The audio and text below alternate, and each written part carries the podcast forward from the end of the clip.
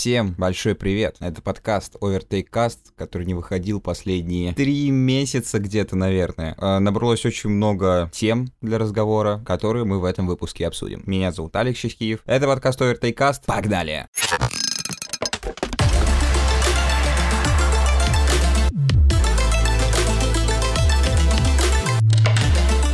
Это один из э, немногих подкастов, которые выходят за последнее время, которому я сейчас не написал абсолютно никакого плана. Я примерно вот на протяжении последнего месяца чуть ли не каждый день обещал выпустить этот выпуск, э, и как-то не получалось. Э, в основном это было связано... Я не... Хорошо, я писал в Телеграме, с чем это все связано. Последние полгода, наверное. Да, наверное, последние полгода я находился слишком громко назвать это какой-то депрессией или творческим кризисом, а, произошло одно. Что одно произошло? Господи, что я несу? Короче, произошла такая ситуация, что я, в принципе, добился того, что мне нужно было на Ютубе. С Ютуба у меня идет определенный доход. Мои видеоролики набирают определенную планку просмотров, за которую мне не стыдно, а именно это, ну, хотя бы половина, либо же количество просмотров равное количеству подписчиков. И если вы сейчас посмотрите, то все последние ролики, они собрали о 50, по-моему, тысяч просмотров, что-то такое, при 50 тысячах подписчиков. Эм, единственный там ролик про четвертую и третью бету не очень собирали. Uh, то есть про четвертую он собрал 25 тысяч, про третью бету 35 тысяч. И поскольку когда выходит новая бета, старая уже не актуальна, это никто смотреть не будет. И под большим вопросом мой видеоролик про пятую бету, поэтому пока не знаю, буду ли его выпускать. И, в общем, это немного отразилось на подкасте, в первую очередь, потому что я был сконцентрирован именно на роликах. Uh, и если вы заметите, вообще ролики за последние вот, наверное, 3-4 месяца очень сильно видоизменились. То есть я э, поменял несколько объективов, я сейчас докупил еще некоторое оборудование для того, чтобы делать более какой-то живой контент.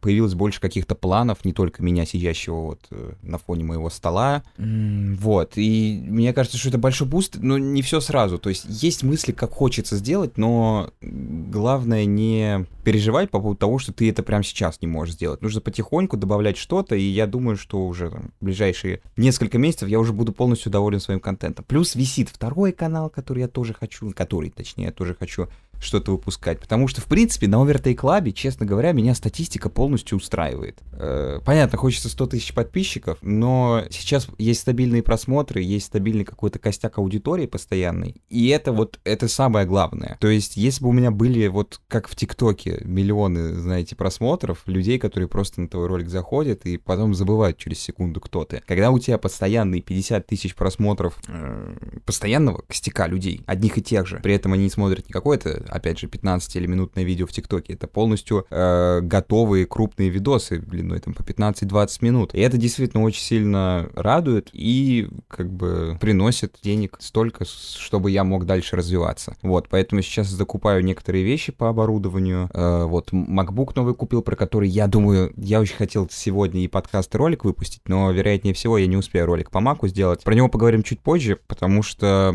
эмоций очень много. Я даже вот писал об этом в чате в Телеграме, Телеграме. Э, я вот от Мака сейчас кайфую даже больше, чем от покупки будущего неправильно сформулировал. В общем, я когда выбирал этот Mac, когда я потом купил этот Mac, я вот очень сильно кайфанул, и у меня нет даже сейчас такого желания обновляться на новый какой-то iPhone, да, понятно, что я сейчас сижу с восьмеркой, нужно что-то новое покупать. Ну как новое? Что-то чуть более новее, не последний iPhone, потому что у нас там еще много телефонов, про которые мы с вами не обсуждали на канале, осталось. И вот нет такого желания. Я не вру про то, что мне нормально ходить с 4-7 дюймовым, типа, восьмым айфоном, э, потому что он еще быстрее, чем 6s. Мне 6s было комфортно. Восьмерка еще быстрее, и меня полностью реально все устраивает. И я, правда, об этом и говорю. Я, видите, я не спешу. Хотя у меня есть средства. Я мог вместо макбука, вместо первого макбука, вместо второго макбука уже 10 раз купить себе новый iPhone посовременнее. Но вот, видите, при этом мне даже больше кайфа доставляет покупать вот объективы для камеры, которые тоже каждый объектив смотрит, стоит как отдельный iPhone. Вот, я тут еще ND фильтров купил, специально купил там один из самых э, не дешевых, я бы так сказал, вариантов. Вообще ND фильтры, это кто интересуется видеосъемкой, это просто, это ужас, потому что они есть буквально от, особенно переменные именно ND фильтры, они есть от 700 до бесконечности э, рублей, и за, за 700 может быть лучше, чем ND-фильтр за 5000. Короче, это очень сложная штука. Я выбирал ND-фильтр, я не знаю, сколько часов и сколько дней подряд. Вот. И, ну, купил там по мелочи на камерный микрофон, э, купил аналог GorillaPod от э, китайского бренда Уланзи. Это, ну, штативный, достаточно неплохой бренд. Чтобы немножечко выходить куда-нибудь на улицу, что-нибудь подсъемывать. Ну и тоже, я думаю, для второго канала, для какого-то более лайфового контента будет э, полезно это все. Ну, я вообще стараюсь сейчас как-то собирать оборудование, чтобы все было максимально мобильное, потому что не знаешь пока, куда, как фишка ляжет, куда я поеду, уеду и так далее. Поэтому, в принципе, сейчас все выбираю так, чтобы все было компактно и все было очень мобильное. Ладно, об этом чуть позже. В общем, э, почему я сейчас затянул так долго с этим подкастом, помимо того, что он до этого месяца не выходил, я пару дней назад анонсировал в телеге, что, блин, все, сегодня выходит ролик и подкаст, я ничего из этого не выпустил.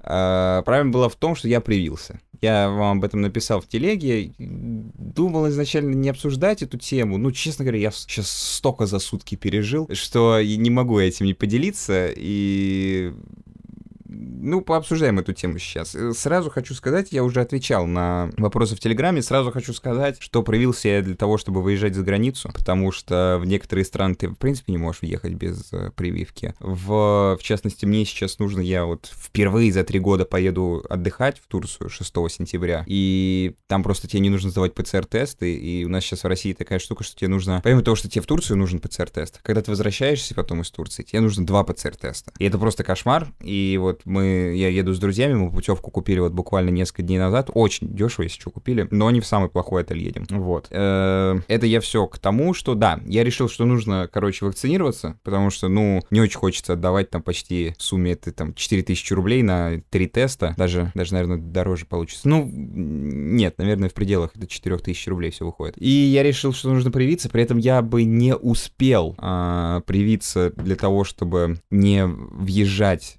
для того, чтобы въезжать в Турцию без ПЦР-теста, потому что там после прививки должно пройти еще 14 дней, то есть, соответственно, это в общем 35 дней, а у меня вот уже с момента, как мы купили, было 34 дня. Поэтому я такой, ну, ладно, привьюсь хотя бы для того, чтобы потом по возвращению не, на, не нужно было покупать два теста. И что вы думали? Как мне повезло? Я пришел в пункт вакцинации, и мне говорят, вам будут прививать спутник Лайт. А я буквально за сутки до этого пытался найти, где можно привиться спутником Лайт, потому что это есть еще четвертая вакцина, и всего в России их, если вы не в курсе, живете в другой стране, например. У нас всего 4 вакцины. Это спутник Ви, э, Ковивак, э, э, что-то Ковидвак. Вот эти вот две, они очень похожие названия. Вот. И четвертое вот спутник Лайт. Э, спутник Лайт, единственное, чем отличается от всех остальных вакцин, это то, что он однокомпонентный. И он колется один раз, и, соответственно, я сразу получаю сертификат вакцинации, с него проходит 14 дней, и все. То есть э, всего лишь 14 дней ожидания вместо 35.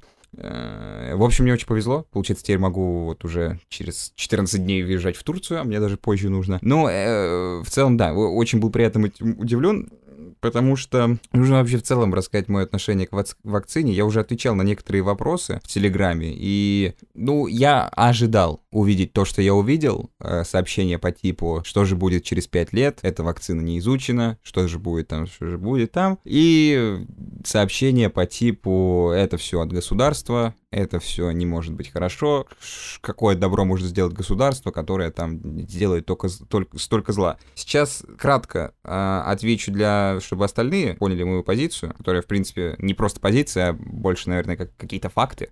Вот. Я уже как-то затрагивал политическую тему в этом подкасте. Ну, это подкаст, в котором я говорю вообще о всем, чем угодно. Поэтому, э, если вам это не нравится, то сори. Э, просто очень хочется выговориться на эту тему. Извините.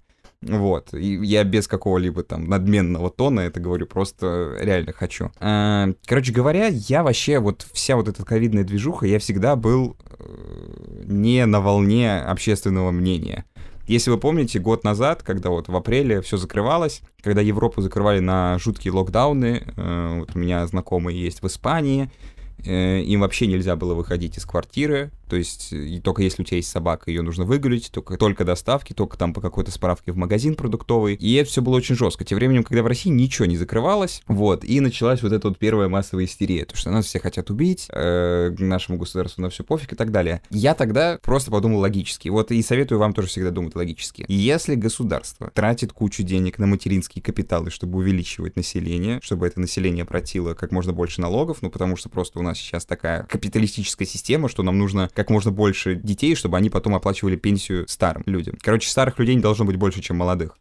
Э, поэтому, в общем-то говоря, непонятно, зачем убивать, э, тем более э, и заражать, потому что государство тратит деньги на то, чтобы лечить. И закрывать, с другой стороны, тоже не очень приятно, потому что это тоже финансовые убытки. Но лечить кучу народу, и, насколько я помню, там что-то 200 тысяч счет, в общем, 200 тысяч рублей на одного пациента, ковидного именно официально в больнице, то есть на все его содержание с всеми лекарствами и так далее. Поэтому я не думаю, что точнее тогда не думал о том, что действительно кто-то кого-то хочет убить. Так и сложилось. Э, реально получилось так, что действительно жуткие локдауны, даже на примере внутри Европы, да, я не буду сравнивать сейчас Россию с э, Европой, э, там были страны, которые не закрывались на сильные локдауны, были страны, которые закрывались на сильные локдауны. И как мы видим, это особо ничего не дало. То есть та же Швеция, которая я, кстати, слушал подкаст по поводу вот локдауна в Швеции. Да, там не было у них никаких локдаунов, они ничего не закрывали, но при этом сам народ шведский, он достаточно сознательный, и это правда. Они достаточно такие очень, во-первых, доверяют государству и достаточно сплоченные. Вот, поэтому они, в принципе, самостоятельно самоизолировались все. Но при этом, понятное дело, что в любом случае этот уровень самоизоляции был в любом случае ниже, если не на уровне того, что было в России.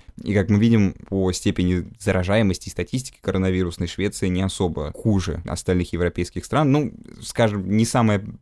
Не та страна, которую можно в пример приводить, но э, точно получше, чем некоторые. Были кейсы там совсем с жуткими количествами заболеваний. Вот. И при этом вот все люди, на самом деле, которые истерили тогда по поводу того, что нас все хотят убить, все хотят, чтобы мы... Э, ну, то, что государство пофиг и так далее, они все потом начали ходить подпольно во всякие бары, рестораны и так далее. Я просто сам знаю кучу таких знакомых. Э, я лично, пока нас не закрыли, я вообще не парился. Я ходил по барам, ресторанам, пока вот все те люди мне говорили, что я идиот, и что я, так сказать, пренебрежительно отношусь к своим родственникам и так далее, когда там уровень заражений был еще на уровне 7 тысяч в сутки по всей стране, да. Потом, когда был пик 30 тысяч, эти же люди ходили в подпольно в кафе и рестораны. Вот. Я же на, насчет себя, я бы не сказал, что я настолько сознательный гражданин, что я не ходил в эти подпольные, э, ну, так сказать, за закрытыми дверями рестораны и бары. А, я бы, наверное, пошел, если бы кто-то пригласил меня. Вообще, по большей части, я был тогда каналом занят. Ну, вы это все видите по активности на канале. Вот, поэтому я даже, по-моему, подпольно никуда, ни в один бар, ни в один там барбершоп или что-то подобное не ходил. Вот. Э, барбершопе это я не к примеру общепита привел, а к примеру того, что там все было закрыто, то есть в том числе и парикмахерские. Вот. И получилось так, что я дважды был прав. Когда уровень статистики был практически на минимуме, да, вот эти там 6-7 тысяч человек в день по всей стране, да, все истерили. Я не истерил. Потом все не истерили и даже нарушали локдауны, когда был пик. Э, я не говорю сейчас про конкретных людей, не говорю, что все вы, например, слушатели, просто такая тенденция есть. По крайней мере, вот в моем окружении. Вот. И то же самое произошло с прививками. То есть у людей какая-то аллергия на все как бы адекватно, где можно просто логически подумать. Поэтому первым делом, как я вот написал пост о том, что я привился, хотя я, честно говоря, не то чтобы не хотел прививаться, мне просто было лень, потому что я не работаю где-то вообще в общественных местах, меня не заставляют прививаться. Я привился для того, чтобы вот путешествовать за границей. Вот если бы такой, такого правила, что нужна прививка в другие страны не было, я бы, наверное, не пошел бы прививаться, просто потому что, ну, просто потому что я из дома особо не выхожу.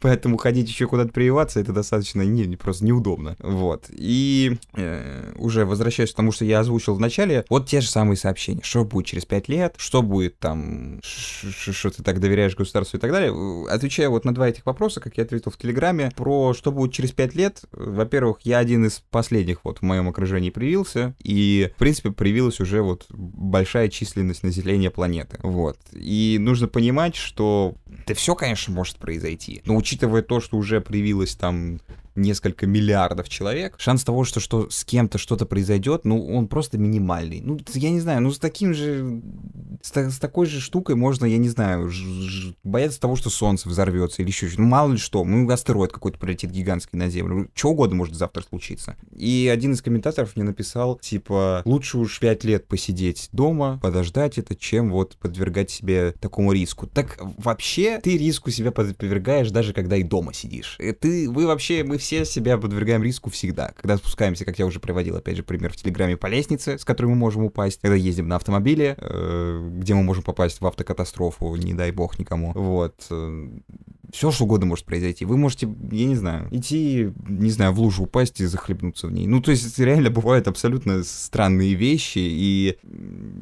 Короче, я привился. Э, дальше расскажу о побочках. Не сказал бы, что советовал кому-то, кто вот... Э, в общем, если есть возможность хотя бы немного отложить этот весь процесс, я бы подождал либо каких-то новых вариантов вакцины, либо вот как у меня получилось дождаться однокомпонентной вакцины, которую, в принципе, много где прививают, потому что на самом деле спутник Лайт это просто первый компонент от спутника Ви. Но он также котируется, и ну нафига мне два компонента, я все равно не в зоне риска, как ковидном. Вот. В общем, я свою позицию объяснил. Одного хочу, чтобы вы думали всегда вот именно логически. Сами пытались разобраться, именно имели какую-то свою точку зрения. Потому что вот все то, что вы пишете про что будет через пять лет, и там как может государство, там, которое ворует кучу денег, э, бесплатно нас тут колоть, смотрите везде как бы на все с двух точек зрения, потому что две точки зрения это всегда лучше, чем одна. И, и, и у тебя этих точек зрения просто в два раза больше, чем у остальных. Опять же, если там государство хочет нас всех убить и так далее, ему это просто невыгодно, потому что нужны люди, которые платят налоги, в том числе и с болезнями. Государству не нужно, чтобы мы болели коронавирусом, потому что, как я уже сказал, это большущие деньги на содержание, на то, чтобы лечить кучу людей, поэтому им гораздо выгоднее там 10-долларовыми вакцинами. Там одна упаковка, по-моему, спутник Лайт стоит 10 долларов, по-моему, по одной пробирке там на, на двух человек. То есть по 5 долларов на человека заплатить вместо там 2000, 200, точнее, тысяч рублей на каждого больного ковидом тяжелым. Ну, короче, сами, сами думайте. Если вы видите в этом какую-то выгоду для кого-то, э, опирайтесь только на свое мнение. Поэтому вот поэтому я какое-то время не был согласен с тем, мнением о том, что прививка это дело каждого, потому что э, с этого вот началось все это объявление всей этой истории с прививками, когда и государства всех стран говорили о том, что это будет абсолютно добровольно, а потом начали уже, когда никто не пошел добровольно, начали уже насильно это все делать э, я до сих пор думаю, что они неправильно сделали. Это нужно было либо сначала сказать, что либо мы прививаемся, либо добровольно, и пускай действительно будет добровольно. Либо вот изначально обозначить, что нет, чуваки, нифига не добровольно. Вот. Но вот сейчас я думаю, что главное думайте своей головой. Вот. На этом с всякими теориями заговора, э, чипированием, ну, про это уж я не буду углубляться. Я думаю, что люди, которые интересуются технологиями, ну, настолько в глупости вот эти вот не верят. Вот. Теперь касательно самой прививки. Короче, повезло, да, с тем, что я заколол себе спутник Лайт, потому что не нужно два раза терпеть эти э, отходники. Короче, я укололся где-то в 14 часов, это мы вместе с другом делали, и где-то после вот 12 меня прям люто накрыло, то есть э, температура очень сильно поднялась. Я, кстати, ее не мерил, но это понятно, что поднялась температура, был жуткий озноб, прям вообще трясло, лежал под двумя одеялами, и было не уснуть вообще совсем, то есть бессонница конкретная. И я где-то в таком состоянии пролежал до 5 утра. Вот с 5 утра отпустило, и уже все стало нормально. Вот. Э, в целом, вот сейчас вот уже прошли, прошло больше суток, вот, сейчас уже все нормально. Вроде там есть какая-то повышенная температура, что-то вроде 37 градусов, но я практически даже не чувствую, и, ну, только легкая вялость есть. На самом деле, вот это утро, после того, как вот в 5 утра все пошло на спад, где-то вот к 7 утра я оклемался, что-то там пошел уже завтракать, э, очень похоже на вот такое не самое сильное похмелье. То есть все не настолько плохо, вот как вот при самом сильном похмелье, когда у тебя прям там голова раскалывается, и тебя тошнит и так далее, но и не самое легкое похмелье, когда ты ничего не чувствуешь. То есть такое очень похожее состояние было на похмелье.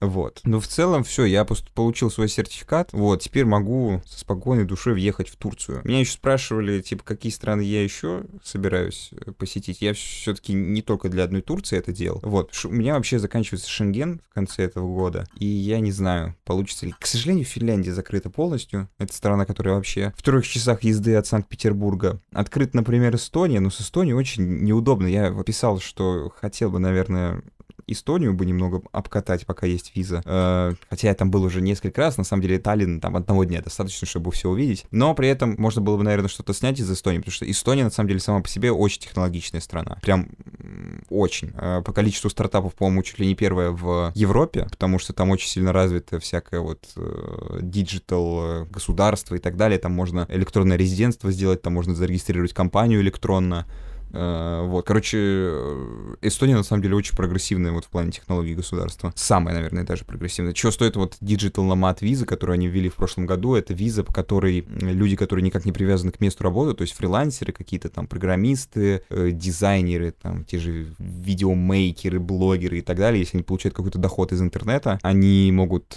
подать просто на визу в Эстонию долгосрочную, Digital Nomad виза, и ты можешь в Эстонии находиться там в течение года. По-моему, можно еще продлевать. В чем крутость по сравнению с Шенгеном? С Шенгеном ты можешь только три месяца находиться э, за границей. Ну, не за границей, в зоне шенгенской. Вот. Э, с этой Digital Nomad визы ты можешь, грубо говоря, переехать в Эстонию. Вот. То есть это такой мини-вид на жительство на один год. При этом он не работает как вид на жительство. Ты не можешь потом по этой визе поехать в какие-то другие европейские страны. То есть это такой очень-очень обрезанный вид на жительство длиной в год в рамках одной именно страны. Ну вот, с Эстонией она тоже, в принципе, граничит с Санкт-Петербургом практически.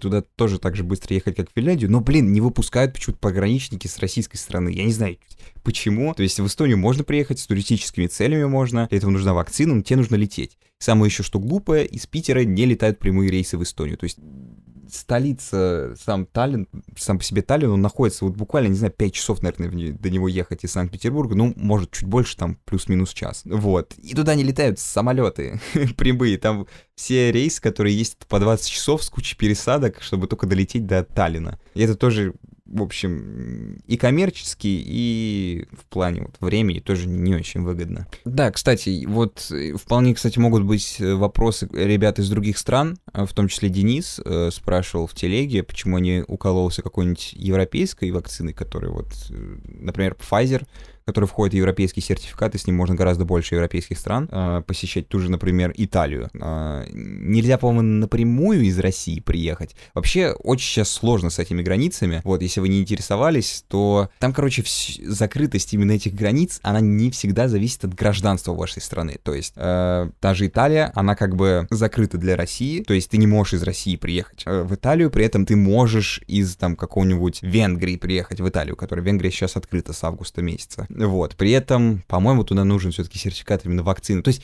в теории, если ты чувак с российским гражданством, у тебя именно шенгенская виза, но ты уколот там как уколот э, какой-то вакцины из европейского сертификата, входящую, точнее, в европейский сертификат, это Pfizer, это AstraZeneca, это там Johnson Johnson, и еще какая-то, то ты можешь с туристическими целями приехать в Италию, прилетев туда из какой-то другой страны, не из России. То есть не в зависимости от гражданства, в зависимости от той страны, из которой ты прилетел. Все очень сложно. И для каждой страны это по-разному. Э, так вот, э, меня Денис в Телеграме спросил, почему я не привился по Pfizer, потому что, видимо, что для меня стало новостью, на Украине вы можете... Ой, я извиняюсь, в Украине. Вы можете выбирать вакцину, э, которой можно привиться. Это круто, это круто, потому что у меня были даже мысли приехать там. В любом случае, вот самое неприятное, то, что нужно ждать вот эти вот 21 день. То есть даже если ты приедешь в какое-то европейское государство, в частности, в Румынии, по-моему, можно иностранцам бесплатно прививаться чуть ли там не любой вакцины, входящей в европейский сертификат, но это вот ждать кучу времени. Единственная вот вакцина американская, по-моему, Джонсон Джонсон, она тоже антикомпонентная, как спутник, Light, под которым я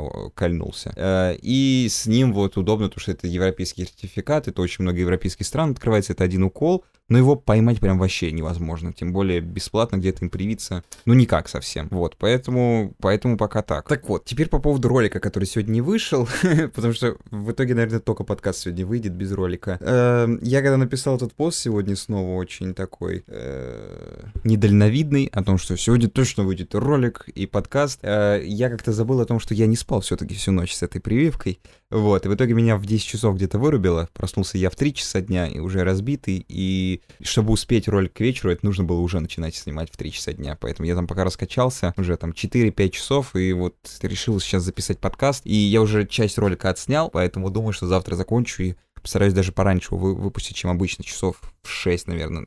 Опять же, я, я люблю обещать кучу всего. Может, выйдет и в 9. То есть непонятно. Это в процессе, может, монтажа захочется много чего добавить. Ладно, поделился с вами э, моей вакцинацией. Э, может, вы чувствуете, что какое-то настроение у меня сегодня достаточно грустное. Ну, наверное, это связано вот с какой-то вялостью, с тем, что вот происходило вчера. Думаю, что завтра будет все гораздо лучше. Э, думаю, что следующий подкаст будет гораздо лучше. Этот все-таки нужно сломать этот барьер не выхода подкастов длиной в несколько месяцев. Э, вот. И не хочется сейчас из себя выжимать что-то, знаете, именно какую-то э, гиперэкспрессивное о боже, Алек Чехкив. Сколько слов умных в голове, но жаль, что все и забыл их. Короче, не хочется сейчас себя выдавливать какую-то радость и хорошее настроение, поэтому давайте, короче, поговорим уже что-нибудь про технологии. Ну, я думаю, что в этом подкасте будет именно про новости, мало каких-то обсуждений, больше обсуждений по поводу канала, по поводу того, что происходило последние полгода, где я опять же пропадал. Это чуть ли не тема каждого выпуска подкаста, где я пропадал. Э, вот. Э, короче, купил MacBook, полностью доволен для тех, кто сидит в чате в Телеграме знает, что это прошка 13 дюймов конца 2013 года. В ролике объясню, почему именно она. Вот, сейчас прям углубляться не буду, но в целом вообще очень сильно симпатизирует вот э, прошки, начиная с конца 13 года, заканчивая вот 15 годом. Именно 13 дюймов, потому что 15 дюймов для меня, вот для ноутбука 15 дюймов для меня слишком много. Мне кажется, что 15 дюймов это больше переходной вариант для людей, которые используют э, ноутбук, в том числе как еще и десктоп. То есть у меня есть десктоп монитором, и мне не нужно 15 дюймов. Даже тут дело не в дюймах и размерах, а в железе, которое засовывается в 15 дюймов. 15 дюймов всегда гораздо мощнее, вот, поэтому понятно, что прошка 13 года старая, э, конца, точнее, 13 года, это важно, там есть начало 13 года, оно гораздо хуже, там, э, архитектура на, на уровень ниже. Я забыл, как,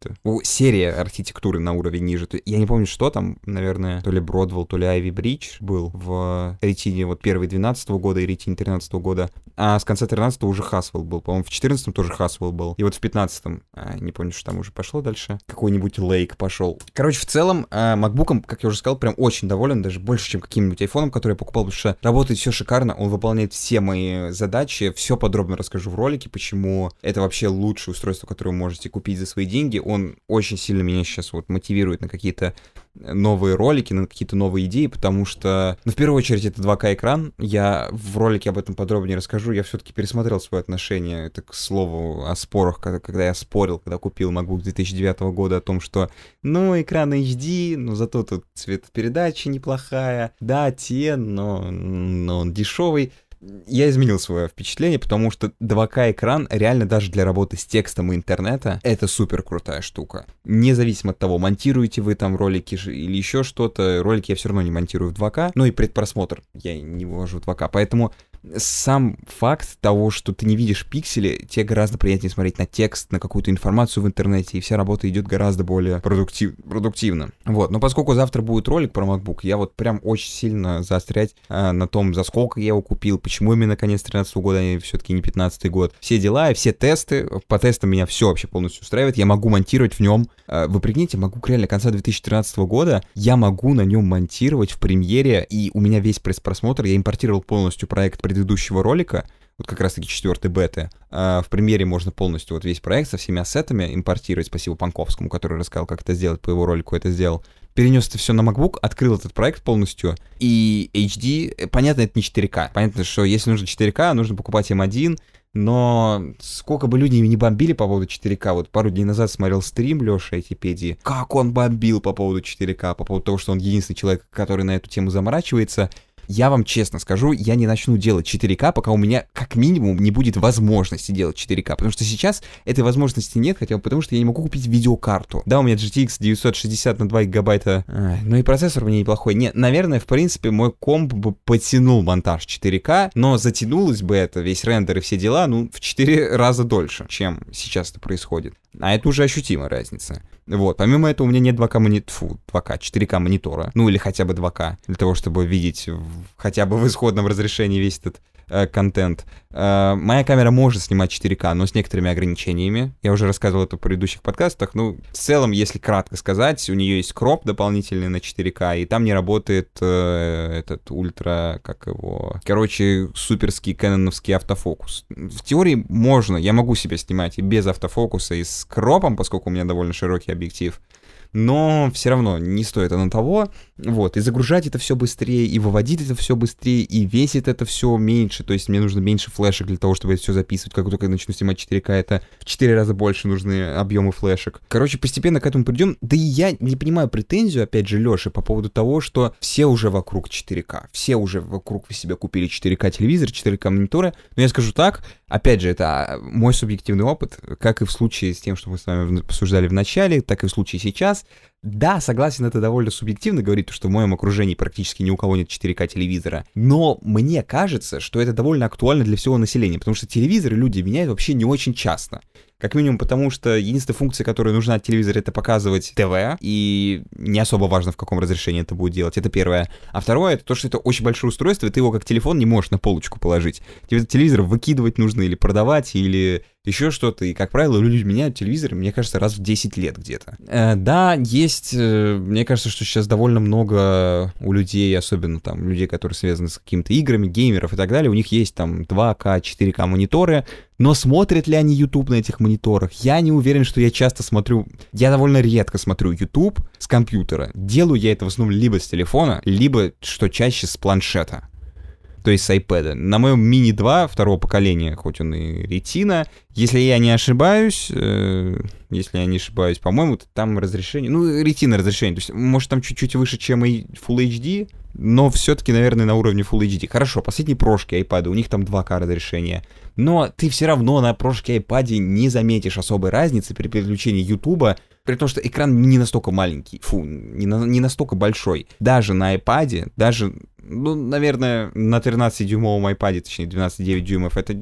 конечно, или 11,9 дюймов, там самая большая модель. Короче, самая стандартная, вот это либо самые дешевые iPad, которые просто iPad, iPad, либо же iPad Pro, который чуть поменьше, младший брат. Э, да, там 2К разрешение, ты не заметишь особой разницы при изменении 4К э, на Full HD. То есть, хотя бы потому, что полностью iPad не может выводить 4К. Да, я знаю про сжатие YouTube, это что если ты включишь 4К, оно у тебя в любом случае за счет того, что это будет сжатое 4К, оно будет выглядеть чем, чуть лучше, чем Full HD. Но в целом, э, в целом, э, многие, я уверен, даже не запариваются насчет кнопки качества. То есть YouTube, он сам очень довольно умный, он там как-то, в зависимости от того, как ты на последнем ролике выставил качество, он тебе дальше на всех этих роликах, на всех каких этих, на всех, в общем, твоих роликах, которые ты сможешь выставлять то качество, на котором ты выставил при просмотре там предыдущих роликов, когда ты последний раз менял качество. И получается, что я уверен, что многие люди даже там не знают, что в каком-то ролике можно включить 4К. Ну а зачем, когда повсюду Full HD и еще, ну, не перешли все на 4К. Я понимаю, например, зачем покупать 4К телевизоры, да, потому что фильмы можно смотреть в высоком разрешении, потому что телевизоры, они все-таки большие, там, по 30, 40, 50 дюймов, и там ты реально видишь пиксели на Full HD. На 4К ты, даже на 4К, в принципе, видишь пиксели, но при такой большой диагонали их поменьше все-таки. Мониторы уже, хотя вот у меня 20 дюймов э, Full HD, я вижу, в принципе, пиксели. Было бы тут 2К, я бы их точно не видел, вот, и, в принципе, 4К тут уже не нужно опять же, это не полноценная 4К, это еще 2К пока что. Короче, я на самом деле не помню изначально, с чего я начал говорить про 4К, я дальше перешел к Айтипедии, к тому, что он критикует всех за то, что они выпускают э, 4К. В целом, пожалуйста, если сейчас э, я смогу когда-нибудь наконец-то по ритейл прайсу купить э, там RTX 3060, например, либо же хотя бы там 3060 Ti, э, ой, в смысле, что я сказал, хотя бы 3060 Ti, либо хотя бы RTX 2060, то окей, я, наверное, начну уже двигаться. При этом мне еще нужно будет монитор докупить, мне еще, наверное, нужно будет обновить тогда камеру, чего я не планирую делать в ближайший год. И это уже получается мой MacBook, вот этот дешевый будет не актуален, уже нужно будет M1 покупать. Короче, весь переход с 4, на 4К для меня, например, это очень пока что долгий процесс. Я буду постепенно к этому идти, рано или поздно мы к этому придем, просто потому что, ну, э, транзисторов становится в процессоре все меньше и меньше. Ой, или не транзисторов. Ну, короче, этот техпроцесс уменьшается, что там в итоге с, с ним уменьшается. Да, величина транзисторов, количество их больше становится. Ну, в общем, а, вот на самом деле сейчас углубился вот в какую-то э, дебри по поводу, например, техпроцесса. Я, я понимаю чисто в теории, что это, на что он влияет, э, но я вот еще хотел бы поговорить по поводу техноблогинга, по поводу того, что он бывает на разных уровнях, потому что вот недавно я прям заспорился в ЛС в Телеграме с каким-то чуваком, который мне комментировал каждый видеоролик, что я там где-то сделал какую-то фактическую, даже не фактическую, где-то я неправильное мнение сказал. В частности, когда я там говорю про Android, про то, что вот, например, LG не... Точнее, Samsung, по-моему, в ролике про LG захейтил, и ко мне опять пришел тот чувак и такой, нет, Samsung это классно, ты там не прав, ты там не пользовался и так далее. Так я же не говорю, что у меня мнение человека, который пользовался всеми этими телефонами. Опять же, я такого не говорю. И тут нужно понимать, что в техноблогинге очень сложно не уходить в зачитывание Википедии. А, понятно, есть каналы, которые именно этим и занимаются, и это правильно, потому что есть несколько уровней. Есть, условно, чувак, который посмотрит, э, опять же, айтипедию, где он говорит предельно все просто и понятно. Вот камера, вот вам пример из с этой камеры фотографии, вот так вот. Он тебе не будет рассказывать, насколько там увеличилась или уменьшилась диафрагма, э, значение диафрагмы. И не будет говорить там, насколько более светосильный стал объектив, насколько больше там стала матрица и так далее. Ну, потому что человек не поймет, на что это влияет. А когда он покажет ему конкретно э, примеры съемки, да, то это уже другое дело. При этом, если человек захочет заинтересоваться, а 90% не захотят, да, есть 10%, которые такие, а почему? А почему этот, допустим, э, объектив фотоаппарата размывает фон лучше, чем э, там вот этот объектив? И уже когда он захочет этим заинтересоваться, он провалится куда-то ниже. Такой более, я бы сказал, поп-контент, э, уже там на канал, допустим, к Стасу как просто, который часовой делает обзор на э, процессор M1. Кстати, не, на самом деле, вот за этот ролик респект. Очень было интересно, очень много я рассказал довольно простым языком, но при этом нужно понимать, я опять же говорил, что Стас очень часто жалуется по поводу того, что техноблогинг умирает, но я не могу представить, чтобы кто-то из моих знакомых, которые не интересуются технологиями, а никто из моих знакомых ими не интересуется, смотрел бы там часовой или, я не помню сколько там всего ролик, или двухчасовой разбор на чип Apple M1. Им это просто неинтересно. Но при этом, если бы там ITpedia снял бы ролик, почему там M1 это норм комп, они бы, наверное, бы с удовольствием это посмотрели. Просто потому что это более простой контент для обывателя. Вот, и я сейчас начал, потому что давно я не поднимал эту тему именно в подкасте, конкретно с самого рынка техноблогинга, и вот в последнее время встречаются такие люди, которые, они как бы не хотят меня захейтить, но они хотят мне доказать, что я где-то в чем-то не разбираюсь, хотя я согласен с этим, я и не хочу где-то в чем-то разбираться, потому что как только я начну разбираться в чем-то, станет менее интересно мне смотреть, я начну говорить заумно, я начну углубляться там куда-то в суть, и помимо этого всего, я также иногда говорю провокационно. Понятное дело, когда я в ролике говорю про то, что Android Android говно. Искренне я не считаю Android говном. Даже больше вам скажу, у меня мнение о том, что для каждого человека есть свой смартфон. Э, для меня не подходит Android. Я знаю людей, для которых подходит Android, и которым бы точно бы не понравился iPhone, потому что, ну, в ряду, э, ввиду, точнее, их потребностей, их задач, которые им нужны от телефона и так далее. Я это, наоборот, делаю специально, чтобы найти мою аудиторию, отрезок моей аудитории и найти отрезок той аудитории, которым нам точно не по пути, которым там нравится Android, а мне, например, Android не нравится нравится. При этом я бы мог очень либерально, знаете, вести бы видеоролики, э, где полностью записывал информацию с э, Википедии, и весь мой ролик бы превратился, знаете, во что? В просто скучную, занудную речь о том, что, ну вот, в этом телефоне есть это, но есть это, но не это неправильно. Нужно говорить, вот есть это, это, это, мне нравится это, это, это. Если я буду говорить, но там в Samsung вот тоже это есть, э, да и Samsung стоит дешевле, а вот есть там и OnePlus, и есть еще там но, но, но, э, вообще сойти с ума можно. То есть объективно, на, реально найти телефон, который подходит всем людям планеты, невозможно. У каждого телефона есть какие-то свои плюсы, минусы, да. То есть с тем же iPhone, да, это простота использования, это стабильность, это экосистема, э, тоже очень важно. Не только экосистема в плане именно продуктов Apple, а экосистема еще э, в плане людей. То есть э, у меня очень много знакомых с айфонами, поэтому мне гораздо удобнее ходить с айфоном. При этом там для каких-то гиков, э, коим я, в принципе, наверное,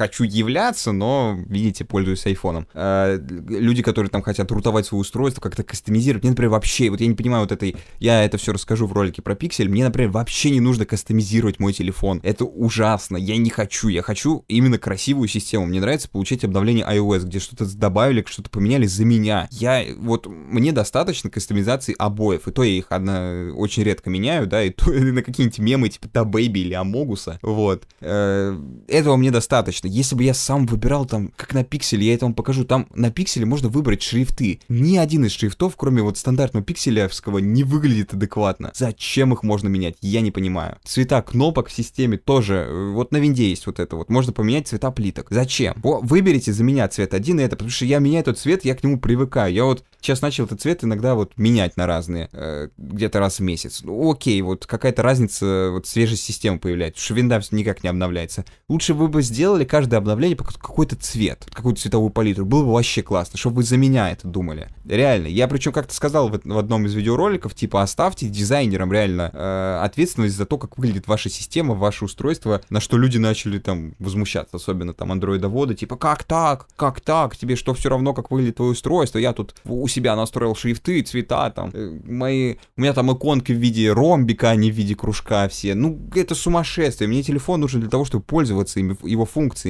Вот. И то, что за меня люди продумали, как мне это сделать максимально удобно, так это шикарно. Я этот дизайн делегировал, грубо говоря, компании Apple, в которой я уверен, что они сделают стильно и классно.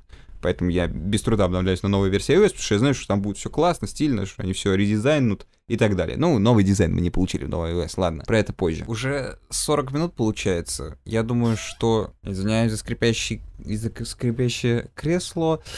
Я думаю, что уже нужно закругляться. В общем, по каналу, что хочу сказать.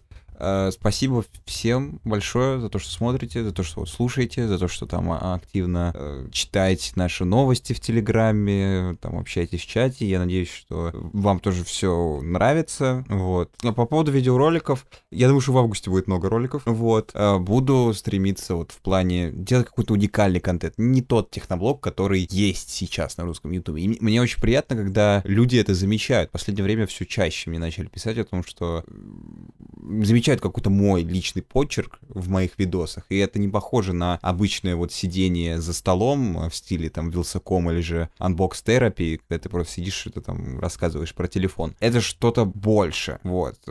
Наверное, я больше все-таки похож на MKBHD, это, в принципе, да, чувак, на которого, вот, если с запада смотреть, на которого я больше всего равняюсь. Вот, но в целом хотелось бы даже... Хотя, в отличие от MKBHD, у меня гораздо больше фоновой музыки, у него что-то она вообще редко бывает. Вот, поэтому хотя бы в этом плане я хоть в чем-то лучше него. Очень много целей на этот год. Пока что из глобальных ничего не выполнил, а прошло уже полгода, нужно все-таки набирать обороты. Вот, я надеюсь, что сейчас, вот если вы заметили, последнее вот некоторое время я не пропадал больше, чем на неделю. Вот сейчас вот только ролик вот этот, который никак не могу выпустить. Я немного затормозился, до этого месяц выходило по два ролика в, в неделю, либо же ролик в неделю, ну, больше недели я не пропадал.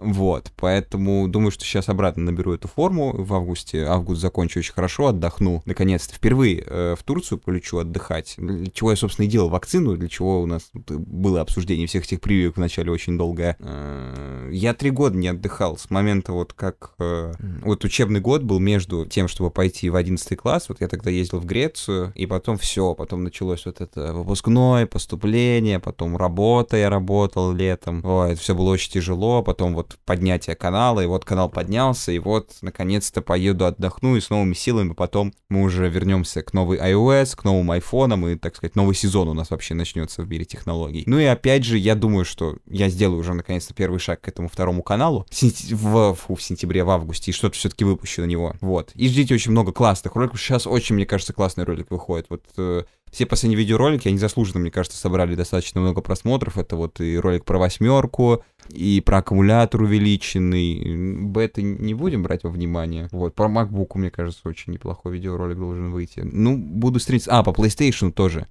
по PlayStation. Это, кстати, вот единственный ролик, который я немного слукавил по поводу того, что тут все набирают по 50 тысяч. PlayStation набрал пока 16 тысяч, но он все больше набирает оборотов. И я думаю, что он потом обгонит всех, потому что он вышел изначально не для аудитории все-таки геймеров, и только сейчас начал находить свою аудиторию, и статистика на нем все растет и растет, поэтому я думаю, он доберет свои просмотры. Вот, это был подкаст Overtake Нужно было вот какие-то базовые вещи разложить по полкам, поэтому я не стал в этом подкасте обсуждать какие-то темы вот именно... Да и сейчас новости... На самом деле летом не так много новостей технологий, чтобы что-то конкретно предметное обсуждать. Вот. Если вы хотите, если вы что-то мне хотите сказать по поводу, опять же, отреагировать как-то на мой подкаст, я очень сильно приветствую а, обратную связь. Во-первых, поставьте 5 звезд, это поможет продвижению на iTunes. Вот. Либо же, если вы хотите задать мне какой-то вопрос для подкаста, либо же накинуть тему, то напишите мне, либо вот почта overtayclub.gmail.com, либо же любые соцсети, э, но самое эффективное, наверное, будет тегнуть меня в чате в Телеграме. Ну, то есть тегнуть меня собака Мелиндир, вот, ну там все знают мой никнейм, э, отметить меня и что-нибудь спросить, потому что, возможно, чат поможет, если там какой-то предметный вопрос. Не, не в общем, там, мое мнение о чем-то, а, возможно, какая-то проблема, там не работает что-нибудь в айфоне. Вот. Э,